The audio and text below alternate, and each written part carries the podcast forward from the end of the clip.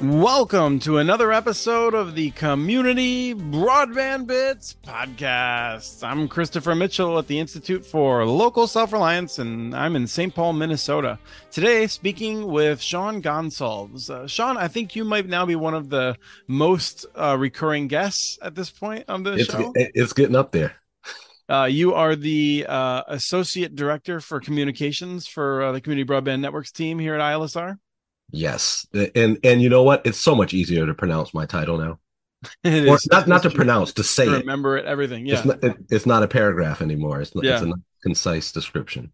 And today we're going to be talking mostly about the 5-year plans we're starting to see come out. You just dove into them a few nights ago. I think I'm curious, like I want to talk about a few things before we get into that, but did you just pick one up and you were like, wait a minute, like I got to check this out. What's going on here? What led you to want to read them all? Actually, because I think I saw somewhere that Maine's plan, and you know, we cover Maine quite a bit and think highly of what they're trying to do there in Maine and their approach. And so you go down the rabbit hole pretty quickly. And, you know, I went to the NTIA website and started seeing all of these 5-year action plans popping up. And I said, you know, we should probably look at each one of these.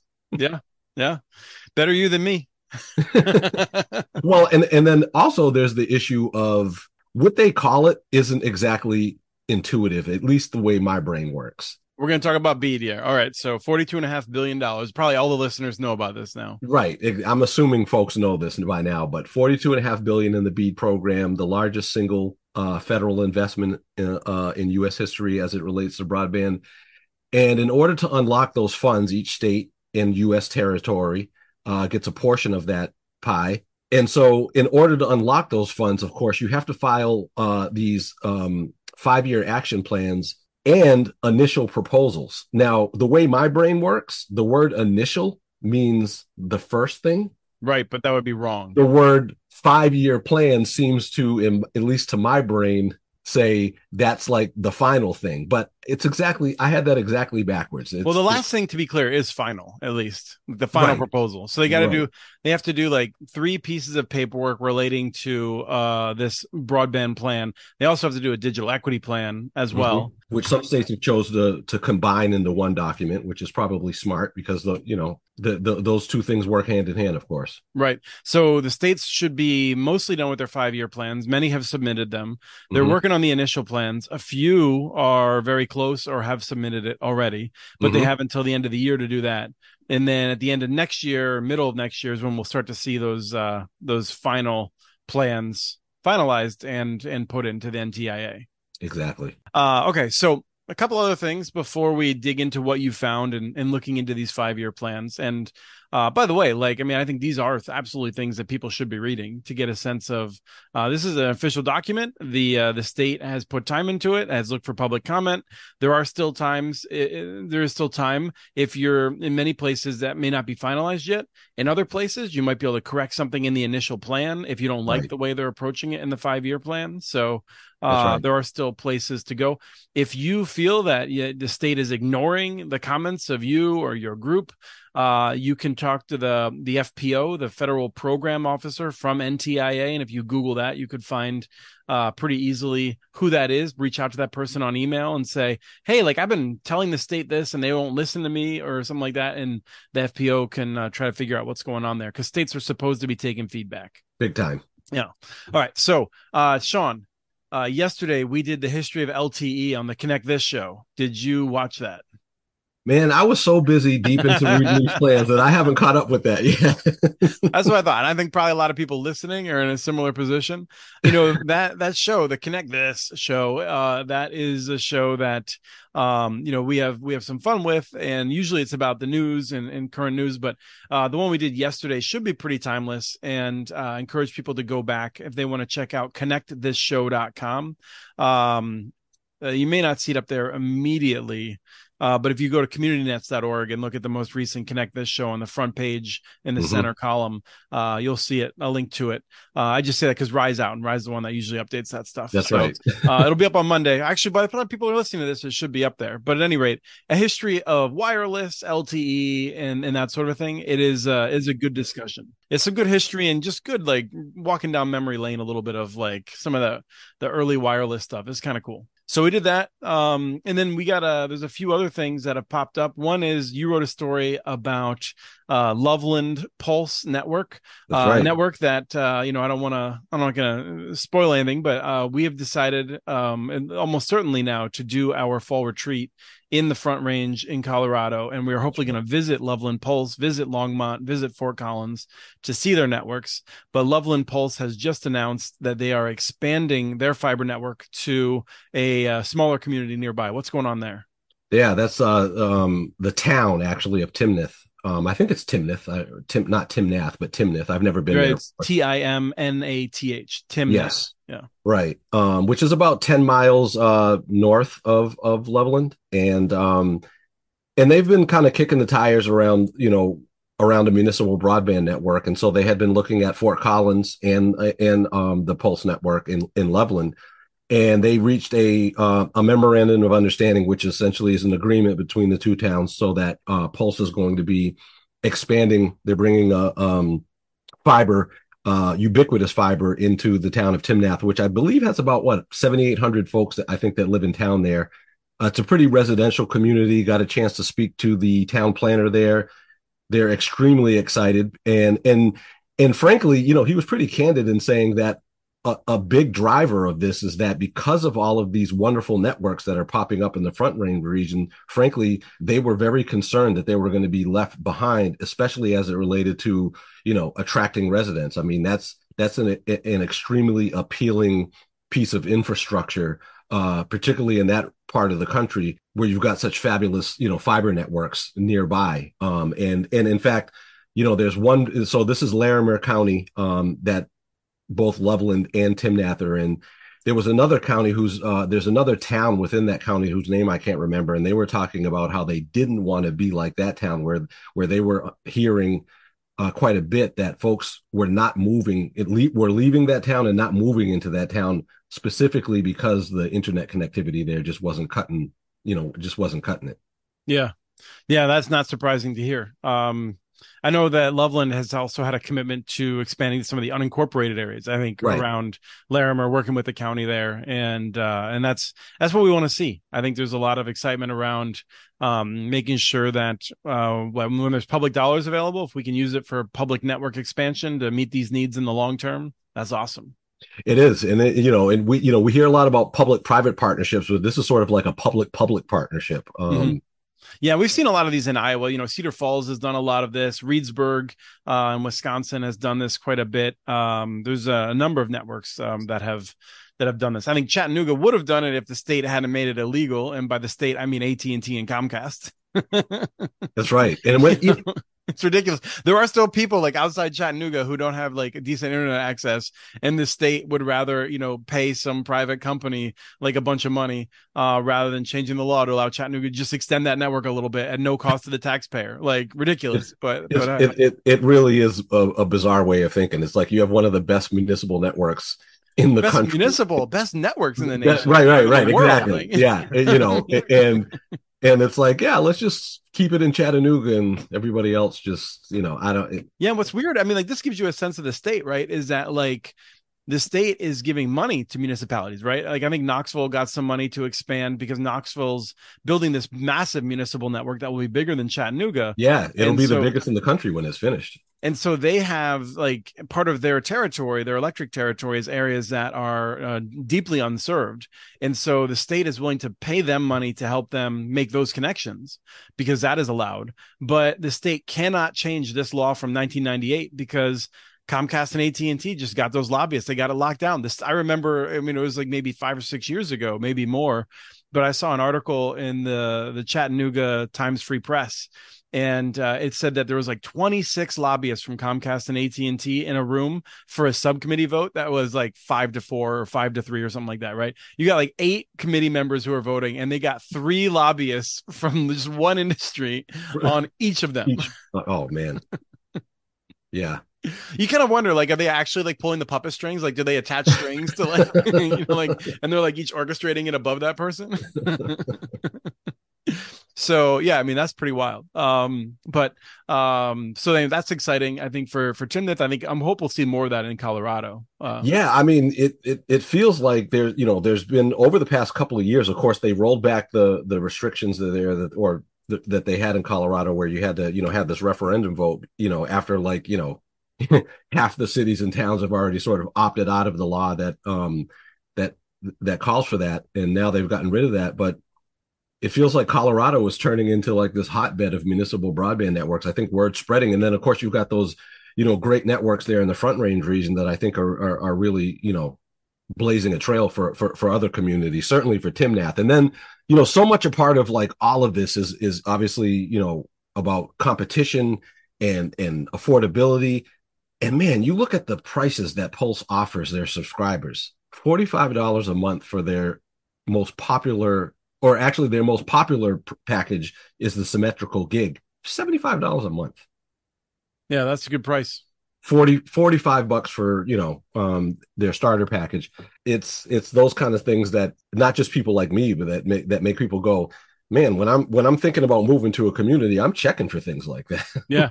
Well, one of the things I find interesting too is there's this claim from the big cable and telephone companies that if, states like Colorado made it easier for municipalities to build their networks, that we would see less private investment, because for the private companies, Wall Street would view it as a less hospitable investment, like they might be less likely to be able to make their money back.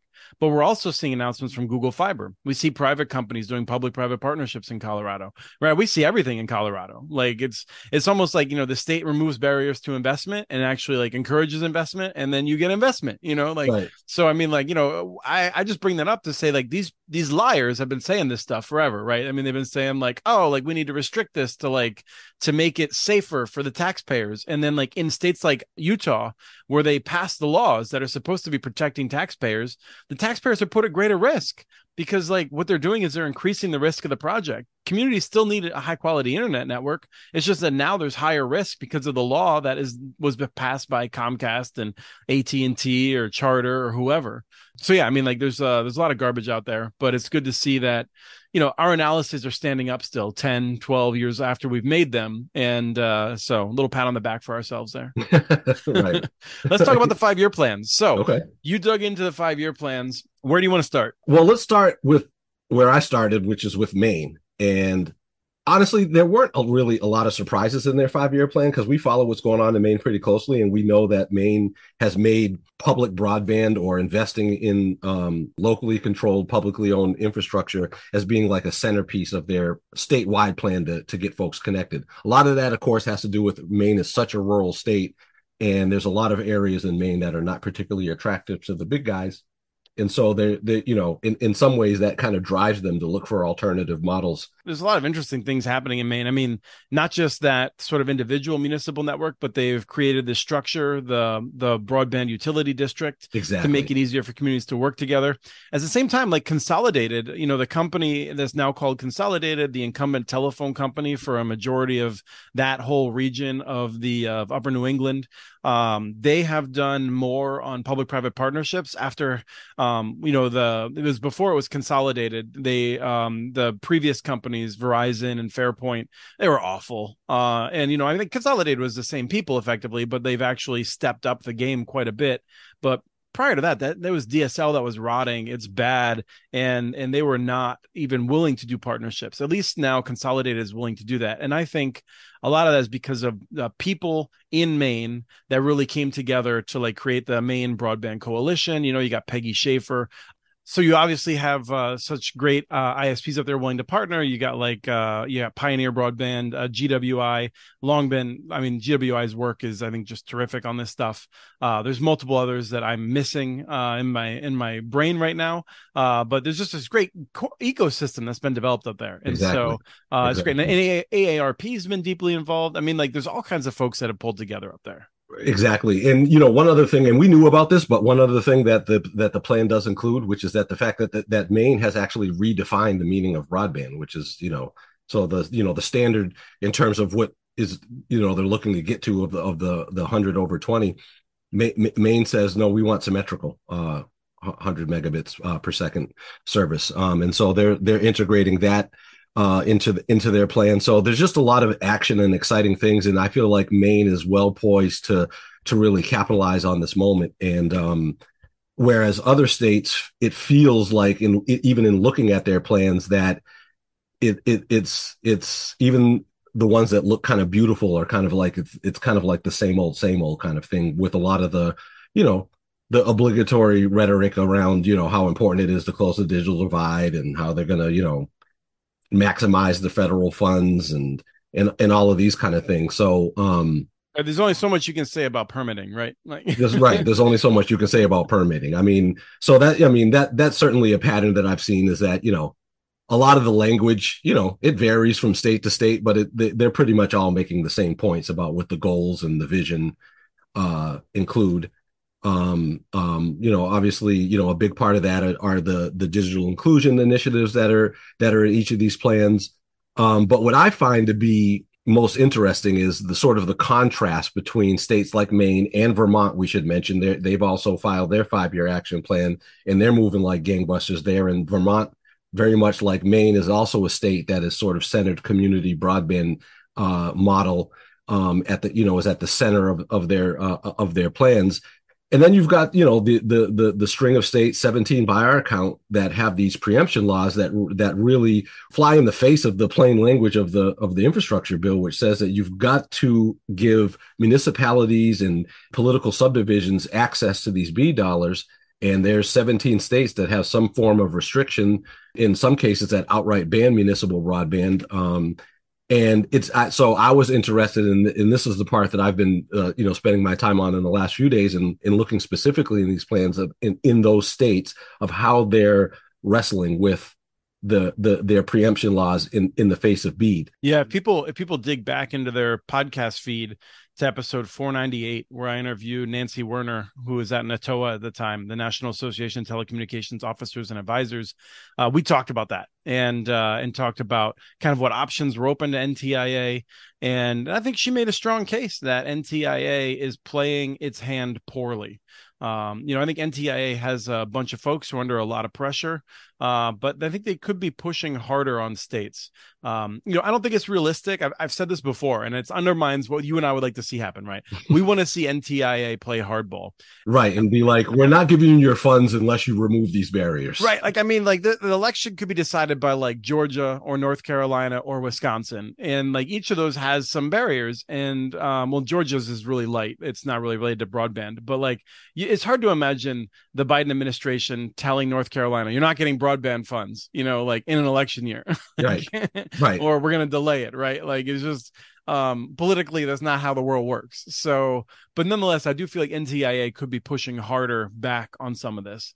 It is a case they're not doing nothing. They're doing what we had suggested, one of the things, which is states are supposed to document this and track, right, you know, all of this stuff. So you're right. I mean, like in the best of all possible worlds, in some ways, you know, I fantasize about NTIA really saying, look, you got to follow the law. This is, you know, you've got to deal with this or you're not going to get the funds.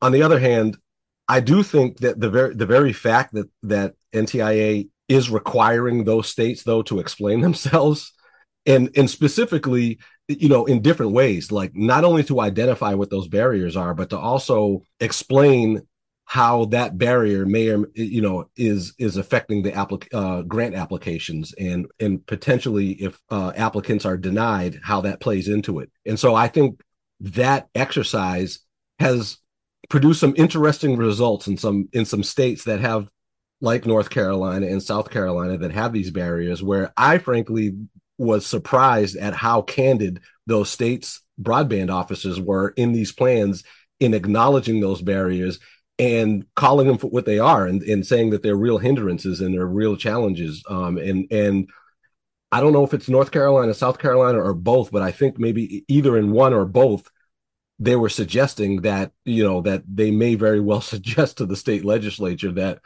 this should be dealt with. Yeah. So I think it's important for people to have a sense if people don't really have a good sense of how the state is organized. These plans are being developed by people who are career staff, you know, who have been working, you know, for state government. My wife works for state government. These are people who they don't care about politics so much, right? Like, they're not motivated by, like, I mean, and personally, they might have strong opinions, but like, they usually are very professional in not bringing that to work. And so they don't want to get involved in something that is a political hot potato, because what could happen to them is that their boss, who is also in many cases a non-political appointee, a career staffer, you know, will get grilled by a political appointee above them who, you know, a department or a cabinet member or something like that, you know, a head of the department. And that person, you know, is going to be like, look, like, we don't want to have this big fight. Don't piss off the legislature. You know, don't piss off the Republican leadership in Raleigh, who is clearly bought and paid for by AT&T and Charter Spectrum. You know, we don't want to, this is not where we want to have a big fight. And so for them to come out and to just be so clear that like these laws are hurting our ability to get everyone connected. You know, we did not see that 5 years ago from any state, really, you know, because like the career folks felt like that was a line too far. But now they clearly recognize that this is such an issue, and this is such a barrier that they can't ignore it. And so we are in a much better place because of that honesty, I think, now. But it is pretty remarkable. And that's what I mean. I think we need to like acknowledge that that's the needle has moved pretty far on that. I mean, granted, it isn't, you know, the actual removal of some of these barriers in some of these states, but to the extent that the folks who are administering these programs are candidly acknowledging these barriers, I think is a significant, you know, step forward. Yeah. So then in South Carolina, there was something else that was interesting, though, with what we saw in the report, which I think we didn't really expect. Yeah, which was they were quoting actually people from, you know, the listening sessions and stuff that they were having around the state. And to me, the quotes that they used in there really signifies that even in states that do have these barriers, and I think this is true across the board, people get it. Like, people understand that the connection between the lack of competition, the lack of choice, and how that relates to prices, reliability, and customer service and things of that nature. And so I was trying to see if I could quickly find some of the quotes because they were really good. So they included, so South Carolina included some direct quotes that they were hearing as they were doing their listening sessions and building these plans. And so, you know, residents are saying things like, will ISPs be held accountable to high priority areas that have no internet? What is being done to stop companies from becoming a monopoly due to the contracts that they make you sign to be able to use their services? Our current services does not match the amount of money we are spending. And then another person flat out says, there is a monopoly. Why don't we have an array of ISPs to choose from? This is the kind of stuff that they're hearing. And, you know, kudos to them for not only documenting this, but making it public and for, you know, folks in their state to see that this is a real issue. And which is why they spend quite a bit of time kind of going over, you know, they spill some pretty good ink going over what that barrier is and how it affects and how it will affect how the BEAD funds are distributed and whether or not they'll be able to meet their goals. Yeah, I mean, I think one of the things I find the most interesting about this is the discussions you and I have had. We've talked about on the Connect This Show. We've talked about in a bunch of places where we feel like most of the money is going to go to these big companies because of the this is something I lay fully at the feet of NTIA, which is this ridiculous and unnecessary letter of credit requirement, which is just super harmful, and NTIA refuses to remove for reasons that are beyond me. Like, there's things where I disagree with an agency or a person, but I get where they're coming from.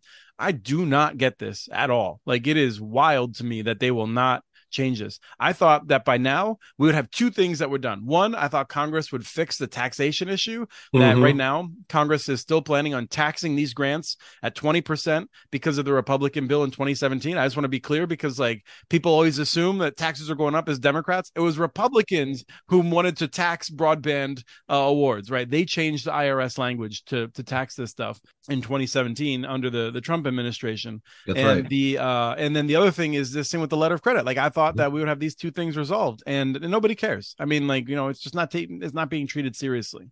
Right. And now, of course, there's a group of coalitions of which we're a part of, which I think in terms of asking the NTIA to come up with some alternatives to the letter of credit, which I think also shows that we're able to make the distinction between, sort of the big monopoly incumbents and the small community, the small to mid-size ISPs that are really doing, good work, and why it's important that they're a part of this. And and as it stands, and some of these plans that we're looking over, these 5-year action plans, a number of them specifically point to the letter of credit as a concern as it relates to, smaller ISPs and their ability to participate in the program. I mean, that's a real concern. I mean, if you've created a program that essentially squeezes out a lot of the smaller ISPs, even in states that are encouraging public-private partnerships, I mean, your options are dwindling quickly. I mean, if you've got municipal barriers in place and you've got this letter of credit requirements and things like that, it really is pushing things in the direction of where some of these states are not going to have much of a choice but to hand over a lot of this money to the big incumbents. Yeah, because what will happen is like bigger companies that want this money, they're going to find some way of adjusting their tax liability so that they're not getting that 20% hit on this, right? They're going to figure out some other way to offset that with something else somewhere else. And it's the small companies who don't have, a division of tax attorneys who can't figure that out. And so we're going to end up in that spot where everyone in South Carolina at these public meetings is like basically saying, hey, like, let's fix this. Let's not just figure out the quickest and easiest way to get a new company out there. Let's make sure we actually have good service that meets our needs. But that's not what the states and NTIA are setting up here. They're setting up to just like have a government funded expansion of big monopolies.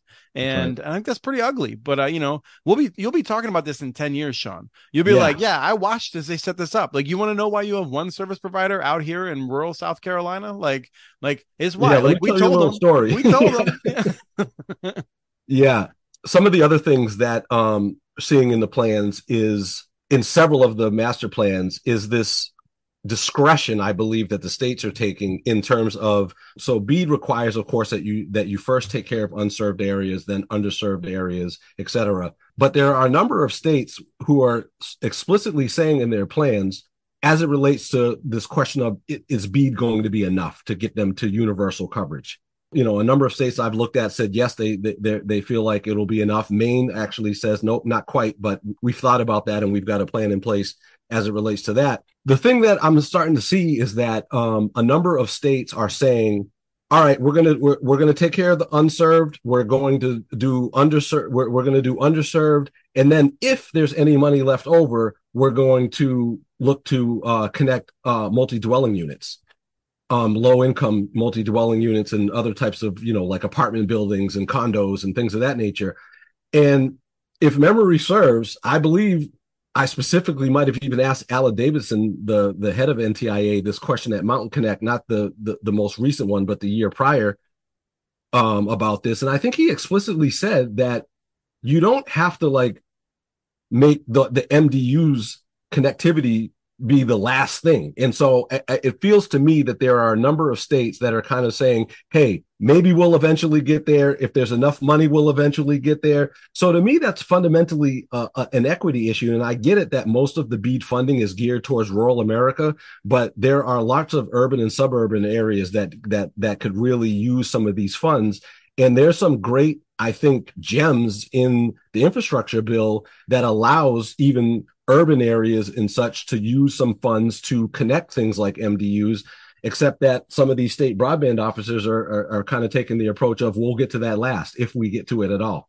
Yeah, it's the lowest priority. And to be very clear for people, you're saying, the MDUs, what we're talking about is low income apartment buildings. This is where, like people working class and people who are, like often struggling, they might be on government assistance programs. They might not be able to work. They might be retired. These are folks who have been left behind. There are more of these people then there are people in rural areas who don't have infrastructure available.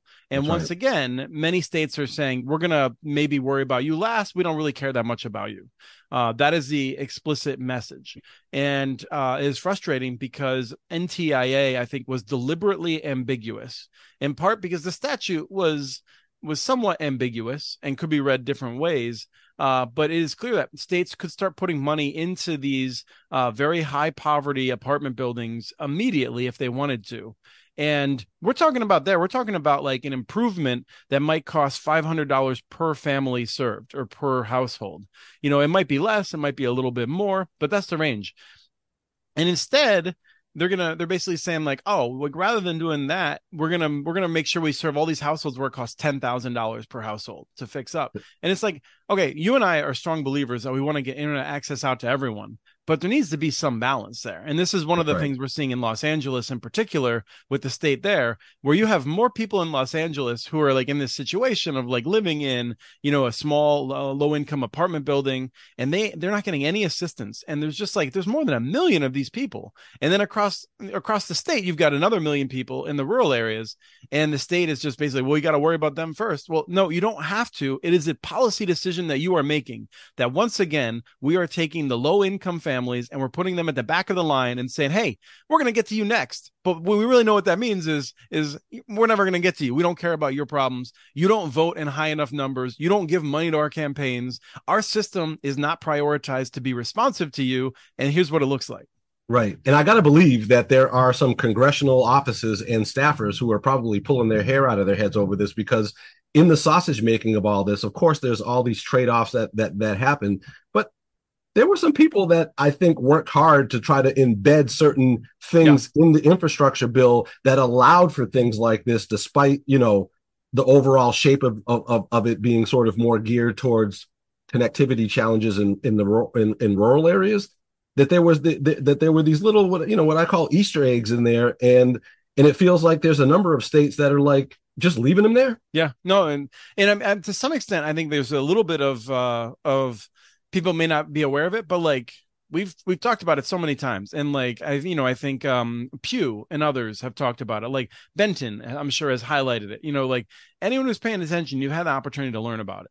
All right, one last thing. We gotta cut this off in a minute, but we gotta talk about Pennsylvania for a second. You know, Pennsylvania, a friend of ours, you know, someone we respect a lot, was just like aghast at how bad the 5-year plan was from Pennsylvania. I haven't read the whole thing.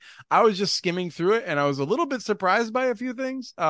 You noted one of them already, which was something you were talking about, which is like, how does Pennsylvania deal with they have this weird law from like 2003, 2004 that Verizon pushed through, which is basically that a community has to get permission from a private company offering telephone service in their area before they could build a network to improve internet access. Remarkable, just very on the nose, like exactly who's writing the checks here, you know, kind of. Absolutely. But so that barrier is still in effect. And also like, yeah, a telephone company. I mean, it just feels like so 1995, But so, again, as we said, you know, initially, states are supposed to be detailing these things. And so, curiously, in Pennsylvania's five-year action plan, in the actual section where they're supposed to be identifying obstacles and barriers, they don't even mention it. They do mention it in the plan elsewhere. You have to look for it. Yeah. They have a section called Obstacles or Barriers, and they say barriers across Pennsylvania. This is what puzzled me. Did you notice this? One of the barriers that they're talking about is limited internet options. It's a remarkable thing to be like, one of the reasons people don't have internet access is because they don't have the option for internet access. Oh, really? Like, thanks a lot. Like, really insightful. Right. No, exactly. I mean, actually, in a lot of these plans, like as I'm reading through, I'm like, I'm one of my most common like out loud to myself remarks is like, oh yeah, you think. So literally the last sentence of this paragraph on limited internet options is, I read this 10 times now, and I have to share this. These challenges also impact the ability to overbuild existing broadband networks in a cost-effective manner. Now, if anyone can explain to me what that means, I would be interested. First of all, like, overbuild is supposed to be like this like horribly negative word. I think whoever wrote this doesn't actually know what that word means, what the connotation of it is. But like a problem with having limited internet access is that, like, then nobody can overbuild. Well, yeah, like, you can't overbuild something that's not there, I guess. Like, anyway, it's wild, like, how much this looks like it was scripted. Some group got like more than $1 million to do this, and I think you and I should have done it in a weekend, man. We would be like, we would have some good vacations later this year. No doubt. I will give their graphics people credit. I mean, the plan looks beautiful. They've got all these wonderful maps in there and colorful graphics and what have you. But the thing that strikes me about Pennsylvania is not only do they sort of breeze over that barrier, they don't ever really connect the dots, even though the plan is littered with like evidence that shows that Pennsylvanians are screaming for competition and choice. Yeah. I mean, through the surveys that they talk about, the different surveys that they've done and the results. And, you know, it's like when they ask residents who don't have home internet service why they didn't, the top three answers were it costs too much, the service is unreliable, or I hate the service provider. Those were the top three answers that they heard all across the state. And so there's all these different bits and pieces in the plan that kind of scream, hey, Pennsylvania, why don't you kind of help create the conditions to increase competition, et cetera? And they kind of just sort of breeze over that and say, yeah, we're going to go with, relying on the big incumbents, and we're going to encourage public-private partnerships, although there's not a lot of detail as to how they're going to do that. Because, again, like when we talk about the letter of credit stuff, I mean, it's one thing to say we're going to encourage public-private partnerships, but you can't force internet service providers to partner. And so you can, put some carrots in there, but what are those exactly? How are you going to like help them get over the different concerns that they have to even want to enter into public-private partnerships? Yep. Well, we're out of time. Went longer than I tried to. Once again, always so much to talk about with you, Sean. Thank you. I do like to flap my gums. I love having you on here to talk about this stuff. I hope people enjoyed the show, and I'll be seeing you later. Okay, take care. We have transcripts for this and other podcasts available at muninetworks.org/broadbandbits.